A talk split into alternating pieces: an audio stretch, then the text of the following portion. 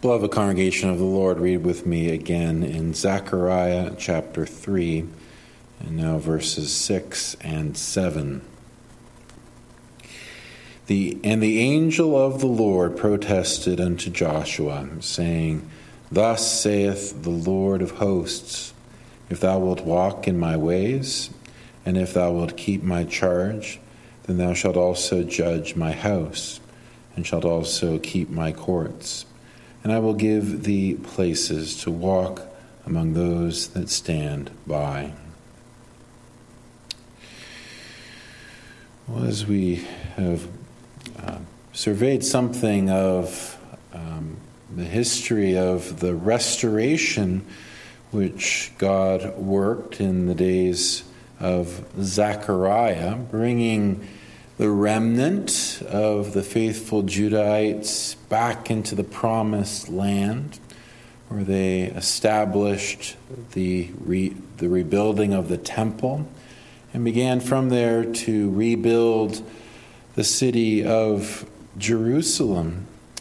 We saw that among one of the leaders of that Old Covenant church, that of Joshua the high priest, that he was racked with guilt, a sense of his own foulness and pollution, such that he surely would have been useless in the calling and mission that he had, except that the Lord Jesus Christ appeared unto him and revealed his astonishing forgiveness and mercy, removing the foulness of his tattered garments and placing upon him the rich robes and the, the clean attire of a true servant of the Lord. This vision was used in order to communicate unto him that he was restored. And various have speculated as to what was the sin that drove him to this despair, and some have speculated that it was precisely the sin that is recorded later on in the book of Ezra. How it was that the leaders and even the priests of the land gave their sons and daughters to intermarry with the peoples of the land, the idolaters and heathen nations. And even more spectacularly in, in its terrible departure from the Word of God, even the priests themselves took some of these ungodly women to be their wives. And if you would read there in Ezra chapter 9 and 10, particularly chapter 10, you see that Joshua himself was numbered among those who had so sinned against the Lord.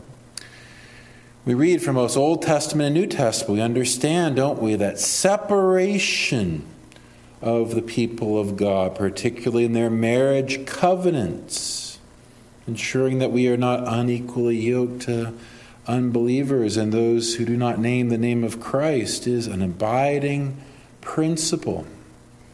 And however, it may be different if you compare the book of Ezra and how he deals with that situation, or you compare it to the Apostle Paul as he spells that out in 1 Corinthians. You understand, don't you, that separation is important, that godliness, particularly in our romantic relationships, is non negotiable. But where it is that there is departure from the will of God in our own lives or in that of our families, it does not mean that we have committed the unpardonable sin. It doesn't mean that does not mean that the Lord is done with us. We see that, do we not, here in this passage where this man Joshua was restored unto usefulness and was greatly used of God. But the counsel unto Joshua upon his, this revelation of the pardoning mercy of God unto his soul, it did not come with a message that you may go now and sin, that grace may abound. No, God forbid.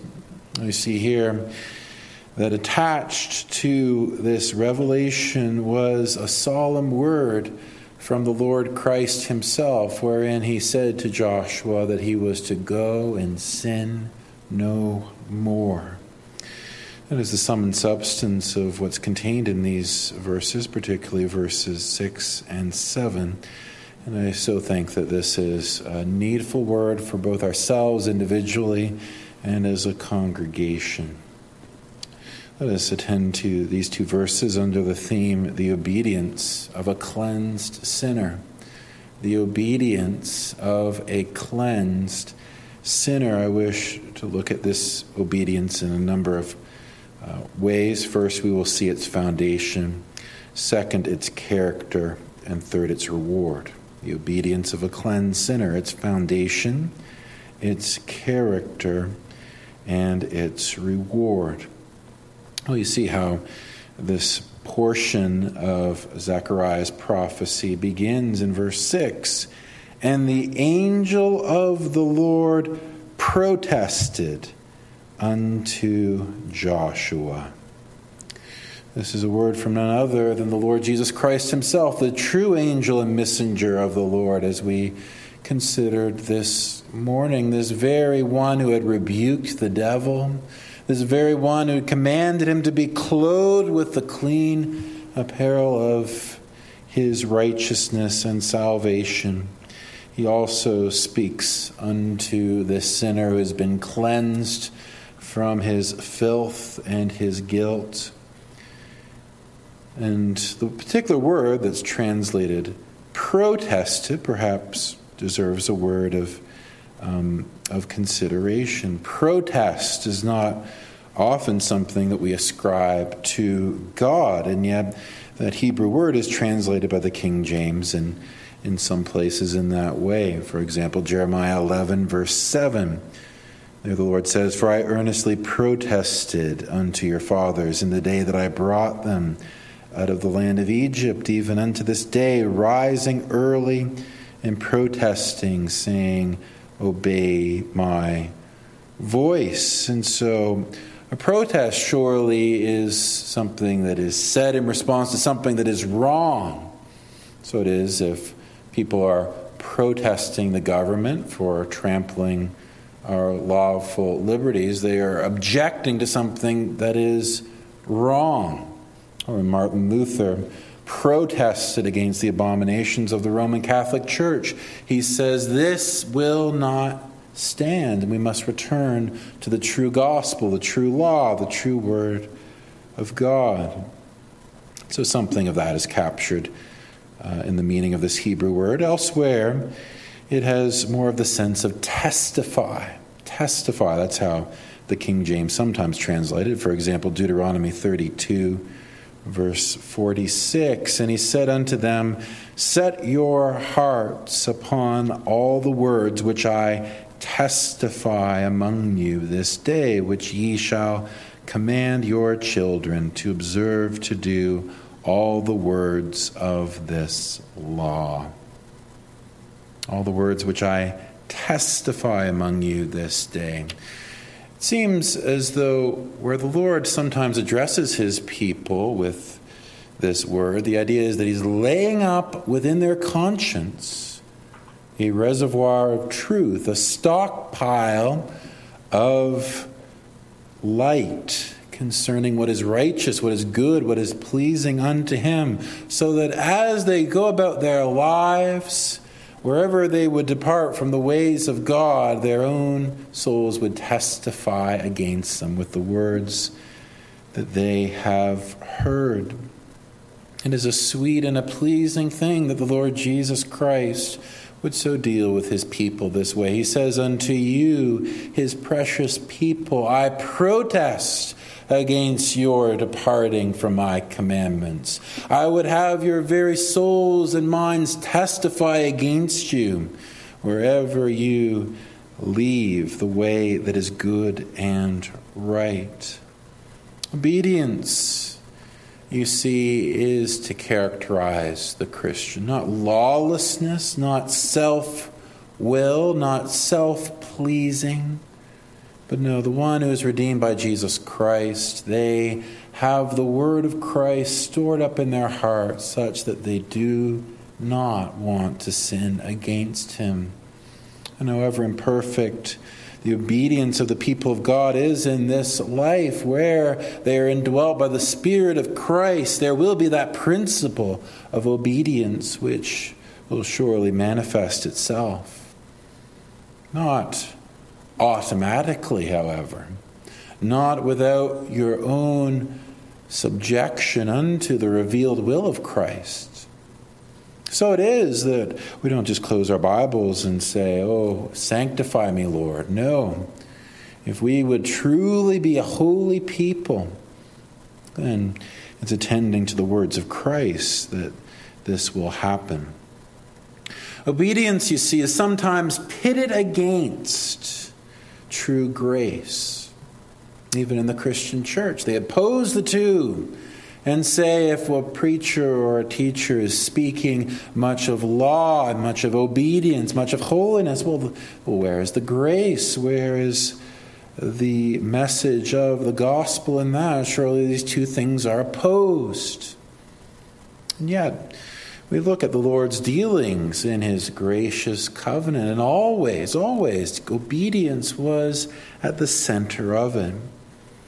We think of that amazing display of the Lord's grace where he liberated the people of God out of Egypt with his mighty hand, with that demonstration that he was a God unto them, he would make them his people. And he says in Exodus chapter 19 and verse 4 Ye have seen what I did unto the Egyptians, and how I bare you upon eagle's wings and brought you unto myself. Now, therefore, if ye will obey my voice indeed and keep my covenant, then ye shall be a peculiar treasure unto me above all people, for all the earth is mine and ye shall be unto me a kingdom of priests and an holy nation. These are the words which thou shalt speak unto the children of Israel. A kingdom of priests, a holy nation. Words repeated by the Apostle Paul, sorry, the Apostle Peter in the second chapter of his first epistle. A wonderful title given unto the Lord's people, a kingdom a people set apart unto the subjection of their blessed God and Savior, but a kingdom of priests, dedicated unto worship, dedicated unto service, dedicated unto communion with their God. Where there is grace, there will be obedience. We are saved unto obedience. We are saved unto godliness. And can anyone imagine that there would be any other way that God would so deal with us? Can the one who is holiness himself cause his name to be so blasphemed as to leave his people in the abominations of this world? No, surely he will save his people from their sins. And where you have the church as a kingdom of priests. Under the old covenant, that was especially exemplified, typified, and set forth as a living example among their priest class. Out of the tribe of Levi, it was the priests who were to be as a sort of microcosm of the entire church as they were, in relation to the other nations, a kingdom of priests. So the Jews set apart one tribe to be the priests of the priests, to give a picture of what it was to truly be wholly set apart unto the Lord. And this is surely what's lying behind this special exhortation given in, to the high priest Joshua. He says, And the angel of the Lord protested unto Joshua, saying, Thus saith the Lord of hosts, If thou wilt walk in my ways, and if thou wilt keep my charge, then thou shalt also judge my house, and shalt also keep my courts, and I will give thee places to walk among these that stand by. Words that echo really the institution of that priest class from the tribe of Levi in Numbers chapter 3, verse 5. And the Lord spake unto Moses, saying, Bring the tribe of Levi near and present them before Aaron the priest, that they may minister unto him, and they shall keep his charge and the charge of the whole congregation before the tabernacle of the congregation to do the service of the tabernacle, and they shall keep all the instruments of the tabernacle of the congregation, and the charge of the children of Israel to do the service of the tabernacle. So it was that they were dedicated unto the special worship of God among that mobile um, temple, which was the great tent of the tabernacle, that mobile temple. And so it carries forward as the actual temple is built under Solomon and the worship of God is centered there. The priests are to be a holy people. And it was their departure from the plan and purpose of God that was one of the reasons the people were driven into captivity.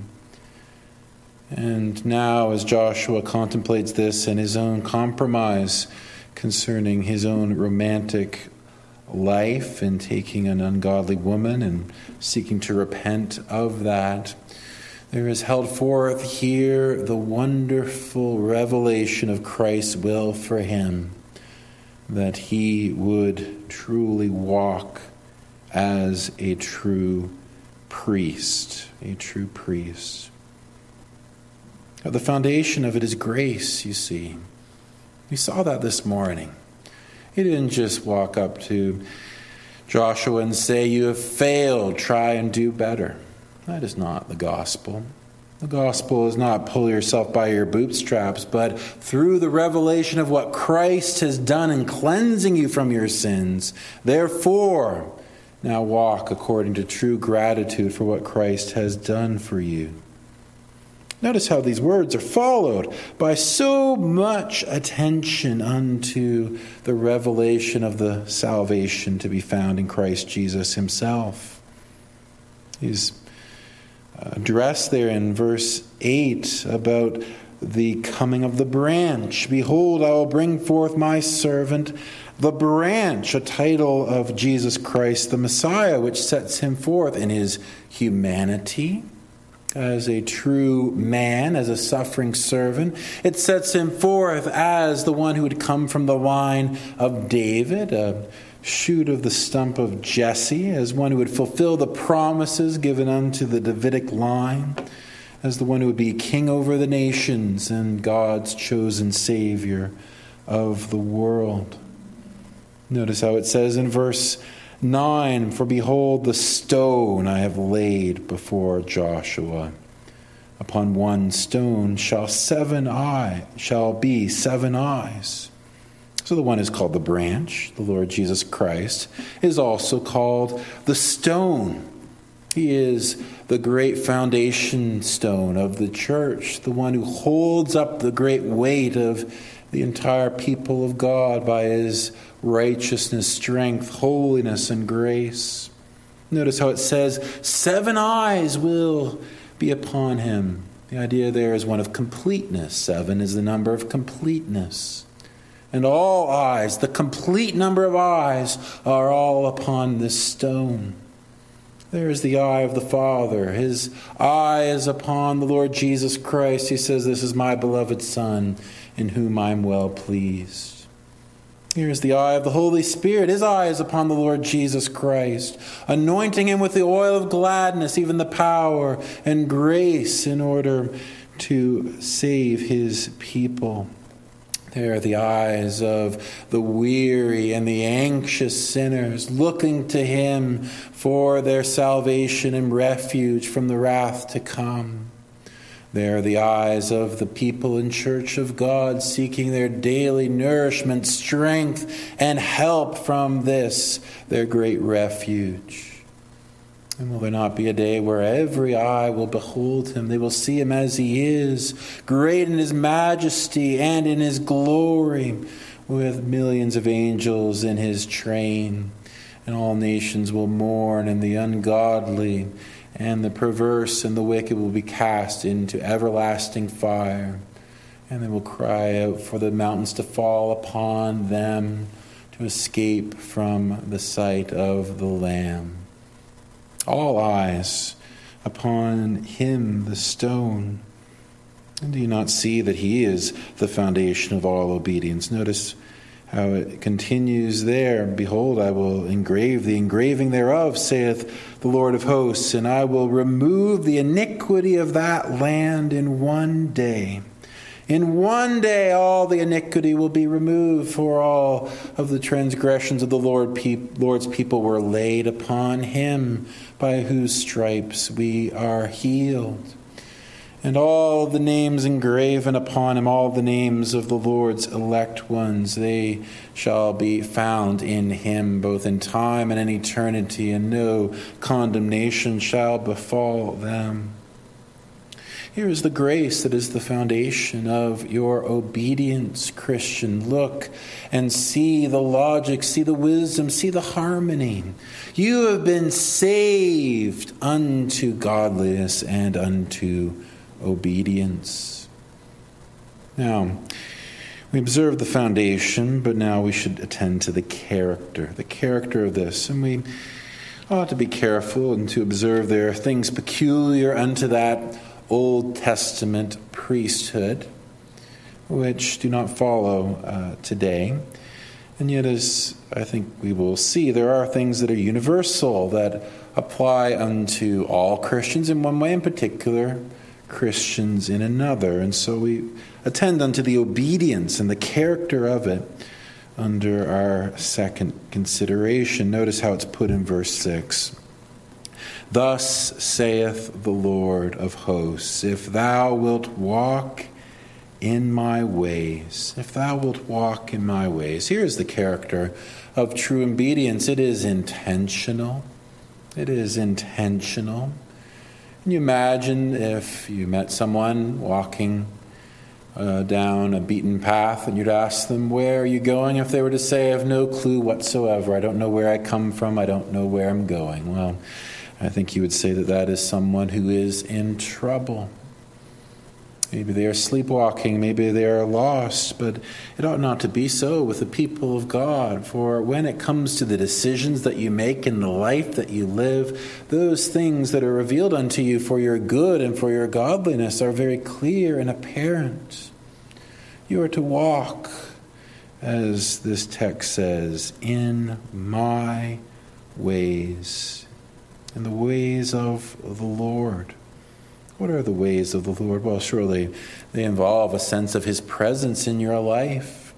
This is what was said unto our father Abraham in Genesis 17 and verse 1 I am Almighty God, walk before me and be thou perfect. Walk before me. Intentionally live as one who is in the presence of God attendant with that is the careful attention to all that the Lord speaks, all that the pleasing that is pleasing unto the Lord. Micah chapter 6 and verse 8 He hath showed thee, O man, what is good, and what doth the Lord require of thee, but to do justly, and to love mercy, and to walk humbly with thy God. How is it that you are to treat others in your relationships? How is it that you are to think about your work? How is it that you are to think about the place that you give unto prayer and devotions? How is it that you are to spend your money? How is it that you are to govern your thoughts? Well, is it not all comprehended in this, the revealed will of your God? God's revealed will and His law, it covers everything all of your affections and emotions and thoughts, all of your actions, all of your words, they are to be directed unto this one great goal, and that is the glory of God. You walk before God. You walk according to the ways of God. Why? Because He is God. He is your Creator. He is worthy of it, but also this he has saved you in His everlasting love. He has rescued you as a brand from the fire. He has restored you unto a right fellowship with Him. And so you, O Christian, are to walk with Him intentionally going against the flow of society, intentionally separating yourself from the pollutions and defilements of this wicked culture, walking that straight and narrow way wherein is your life, wherein is your salvation, wherein is the glory of your Master. And you know that where you depart from the, to the left or to the right, therein lies misery, therein lies sorrow, therein lies the defaming of the character of your God. And so you would mourn and you would cry out unto the Lord every day for your great sins, and you would seek his grace in order to walk according to his will. And how much more with those who are called to special responsibilities? Really, if you think of the first principle here, that is intentional obedience, here is really the accompanying responsibility that goes with it. For here you have particular uh, uh, callings that are laid up here for the priest of God. If thou wilt keep my charge, then thou shalt also judge my house and shalt also keep my courts. Listen to what Dr. John Gill says about this, explaining how this relates particularly to the role of the priest. He says this The command is to preside in the temple, be governor in it, and to have the care of all the courts belonging to the people and the priests and the advantages arising from thence. The meaning is that whereas the office of the priesthood was in disuse through the captivity, that is, the captivity in Babylon, and was become contemptible through the sins of the priests, it should now be restored to its former honor and glory, to have a place in the house of God. The church is a great honor, and still more to be governor and ruler in it. So there's a particular uh, role here for the priest as one with special responsibility within the church. Special responsibility. We understand, of course, that the office of priest has expired with the coming of Christ. In its place comes the priesthood of all believers. All believers are priests through the anointing of Christ Jesus by faith. And yet, in the room, as it were, of the priests comes the rulers of the church, those who are called to be servants under Christ, the one Lord and head of the church, governing those things according to his will. And we have but to consider what befell the Old Covenant church and the great calamities that resulted from the failure of responsibility of the leaders, to see what can happen also in our own day. You remember, of course, how it was with that temple of God, which the priests had been entrusted to uh, steward, been entrusted to govern according to the laws of God. And then the Lord Jesus arrives, and we read in Matthew 21, verse 12 And Jesus went into the temple of God and cast out all them that sold and bought in the temple, and overthrew the tables of the money changers and the seats of them that sold doves, and said unto them, It is written, My house shall be called the house of prayer, but ye have made it a den of thieves. Ye have made it a den of thieves. So it was that the ordinances and worship of God were being profaned by those who were seeking to enrich themselves. And so there was a terrible departure from the worship of God in the days of Christ. And the judgment for that fell upon the leaders of the church. So it is that our Belgic confession in Article 29 it specifies that the uh, the marks of the church include church discipline. Church discipline. Listen to what we read in Belgic Confession, Article 29. Quote The marks by which the true church is known are these if the pure doctrine of the gospel is preached therein, if she maintains the pure administration of the sacraments as instituted by Christ, if church discipline is exercised in punishing of sin. In short, if all things are managed according to the pure word of God, all things contrary thereto rejected, and Jesus Christ acknowledged as the only head of the church, hereby the true church may certainly be known, from which no man has a right to separate himself.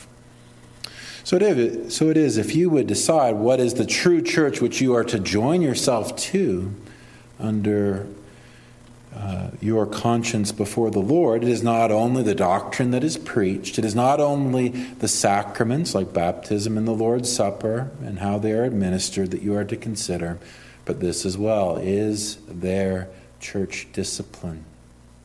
For if there is lacking this principle that sins are dealt with according to the law of Christ, then there is no true church.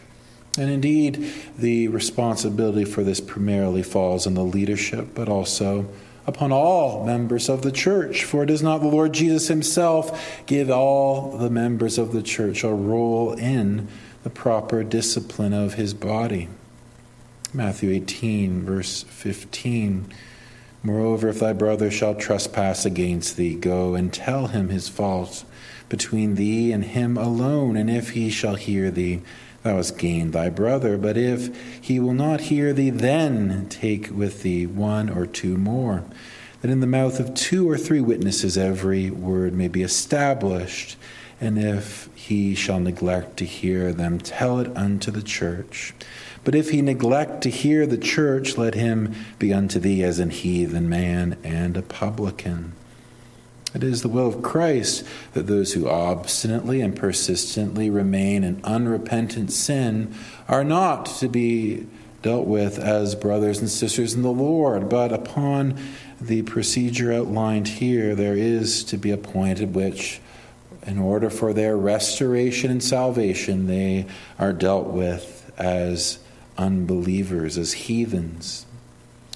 So it is that this is entrusted unto the leaders of the church, Matthew 16 and verse 19. And I will give unto thee the keys of the kingdom, and whosoever thou shalt bind in on earth shall be bound in heaven, and whatsoever thou shalt loose on earth shall be loosed in heaven. So it is that Christ Jesus prescribes this not only unto the priests of the old covenant, but also to the elders of the new, that church discipline, that the governance of his church should be directed unto this, which is the purity of true godliness.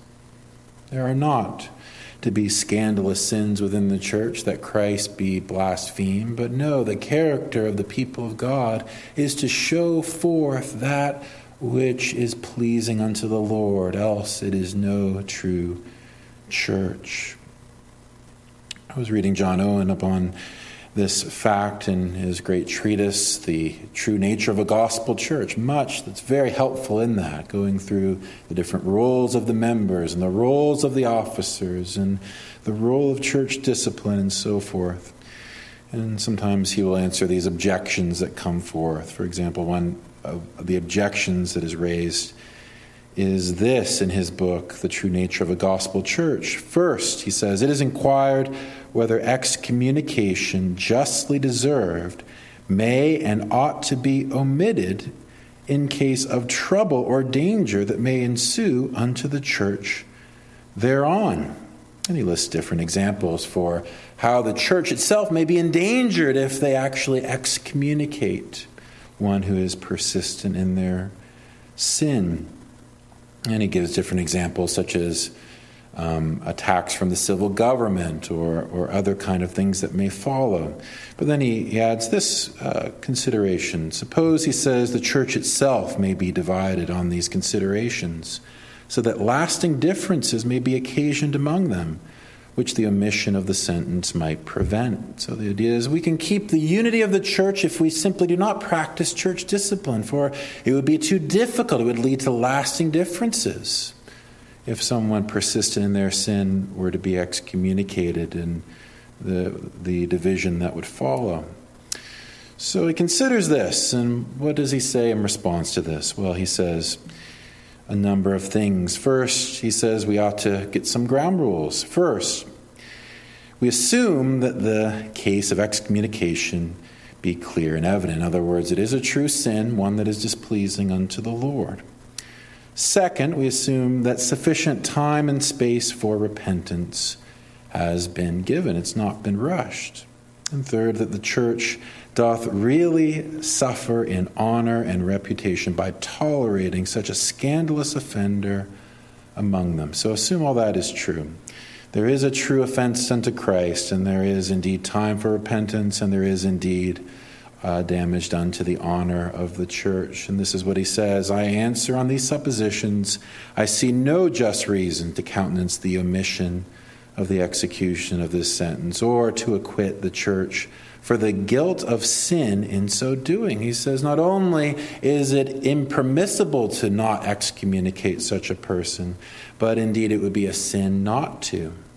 And how does he justify that? Well, he does it in three ways. First, he says this The Lord Jesus Christ commendeth or reproveth his churches according as they were strict in the observation of this duty or negligence of it notwithstanding the fear of persecution thereon. And he outlines a number of cases in Revelation chapter 2 and 3 where Christ reproves churches for failing to excommunicate known sinners. Two, he will take that care of his church. That is, Christ will take that care of his church in all their obedience unto him, as shall turn all the consequences thereof unto their advantage. Christ will care for you. Don't imagine that he will forsake you when you do what he requires. And third, as unto the danger of difference in the church, there is nothing to be said, but that if rule, order, love, and duty will not prevent such differences, there is no way appointed of Christ for that end. And if they are sufficient for it, as they are abundantly, they must bear their own blame who occasion such differences. So it is that the differences that ensue from the right observance of church discipline, if rightly followed, they do not fall upon the one who administers it. I put to you, this is something we need to hear in our own day. I remember listening to the discussion at Synod about our sister churches there in Holland, how it is that there are churches within the Free Reformed Church of Holland who are ordaining women. And for years they have been denounced by Synod as those who are breaking the ordinance of Christ, and yet they remain flagrantly disobeying the Lord. Or you see other cases even we fear in our own denomination where there are members who are promoting the watering down of our doctrine on homosexuality. Or you look at any number of other cases in which things that are displeasing to Christ are allowed to predominate. We ought not to think that we are immune from such things. We ought to see that where Christ has clearly prescribed in His Word what He expects from His people, what he expects from his officers, what it is that is the pure um, way of the word. We are in no way allowed to depart from it. Let us lay these things to our own heart and let us be much in prayer that we would be faithful in all things, in all of our callings, unto the Lordship of the Lord Jesus Christ. So then we've seen here that there is in Zechariah's uh, words that he's recording. There's the principle uh, or the foundation of this obedience and the character of it. Let's consider in the third place briefly its reward. Its reward. Thus saith the Lord of hosts If thou wilt walk in my ways, and if thou wilt keep my charge, then thou shalt also judge my house, and shalt also keep my courts. And I will give thee places to walk among these that stand by. What does that last phrase mean, do you suppose? I will give thee places to walk among these that stand by. He speaks to those who have walked with him in the world, who have walked with him in the ways of the Lord. And now he says, I will give you, he says, uh, places to walk among these that stand by. Well, who are the ones that stand by? Well, you look again and again, and it is a reference unto the angels of heaven As Isaiah chapter 6 and verse 2, where the great uh, revelation that Isaiah received of the heavenly host begins in this way Above it stood the seraphims, each one had six wings. Stood the seraphims. With twain he covered his face, and with twain he covered his feet, and with twain he did fly, and one cried unto another and said, Holy, holy, holy is the Lord of hosts. The whole earth is full of his glory. We look in the New Testament, Luke chapter 1 and verse 19. And the angel answering said unto him, I am Gabriel that stand in the presence of God. So it is that these angels, who, as we saw this morning, are clearly in the background of this vision, they are the ones who are disrobing and uh, clothing the poor Joshua with the raiment of his glorious apparel. And so it is that these heavenly messengers who serve the Lord night and day from heavenly glory, they are named here. And they are those whom the saints of God will join in heavenly glory. Matthew 22, verse 30, the Lord Jesus himself said, For in the resurrection they shall neither marry nor are given in marriage, but are as the angels of God in heaven.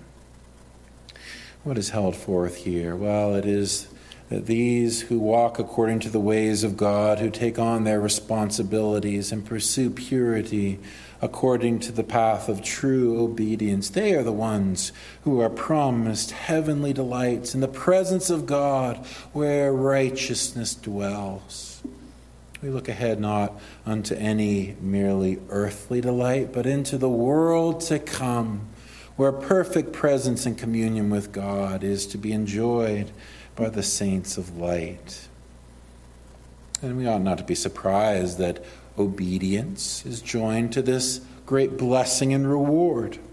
It even says in Revelation chapter 3 and verse 21 To him that overcometh will I grant to sit with me on my throne, even as I also overcame and am set down with my Father in his throne. Not indeed that our obedience ever merits or earns us heavenly glory, but indeed this way of gratitude, this way of obedience, is the way appointed for those who are forgiven, for those who are justified, and for those who will receive that final glorification. They are indelibly linked, and none can separate what God has put together here. And so, Christian, as you set out for this week, as you seek to pick yourself up, to pick yourself up and to seek to honor your God, to walk in the paths that He has laid before you. You may be weary, you may be downcast, you may be discouraged. But remember this there is a heaven to be enjoyed. There are heavenly delights laid in store for you who walk according to the paths of true righteousness. Do not imagine that any affliction or sorrow or temptation is able to separate you from the love of Christ. Listen to what Samuel Rutherford, the great Presbyterian, said. We fools, speaking of himself and others, we fools would have a cross of our own choosing and would have our gall and wormwood sugared, our fire cold, and our death and grave warmed with the heat of life. But he who hath brought many children to glory and lost none is our best tutor. Whatever affliction the Lord Jesus has appointed for you, dear one, is not for your destruction. It is for your good. It is for your refining. It is for the sure delights of the world to come. Hear these things. Consider what love the Lord Jesus has bestowed upon us that we should walk as the true children.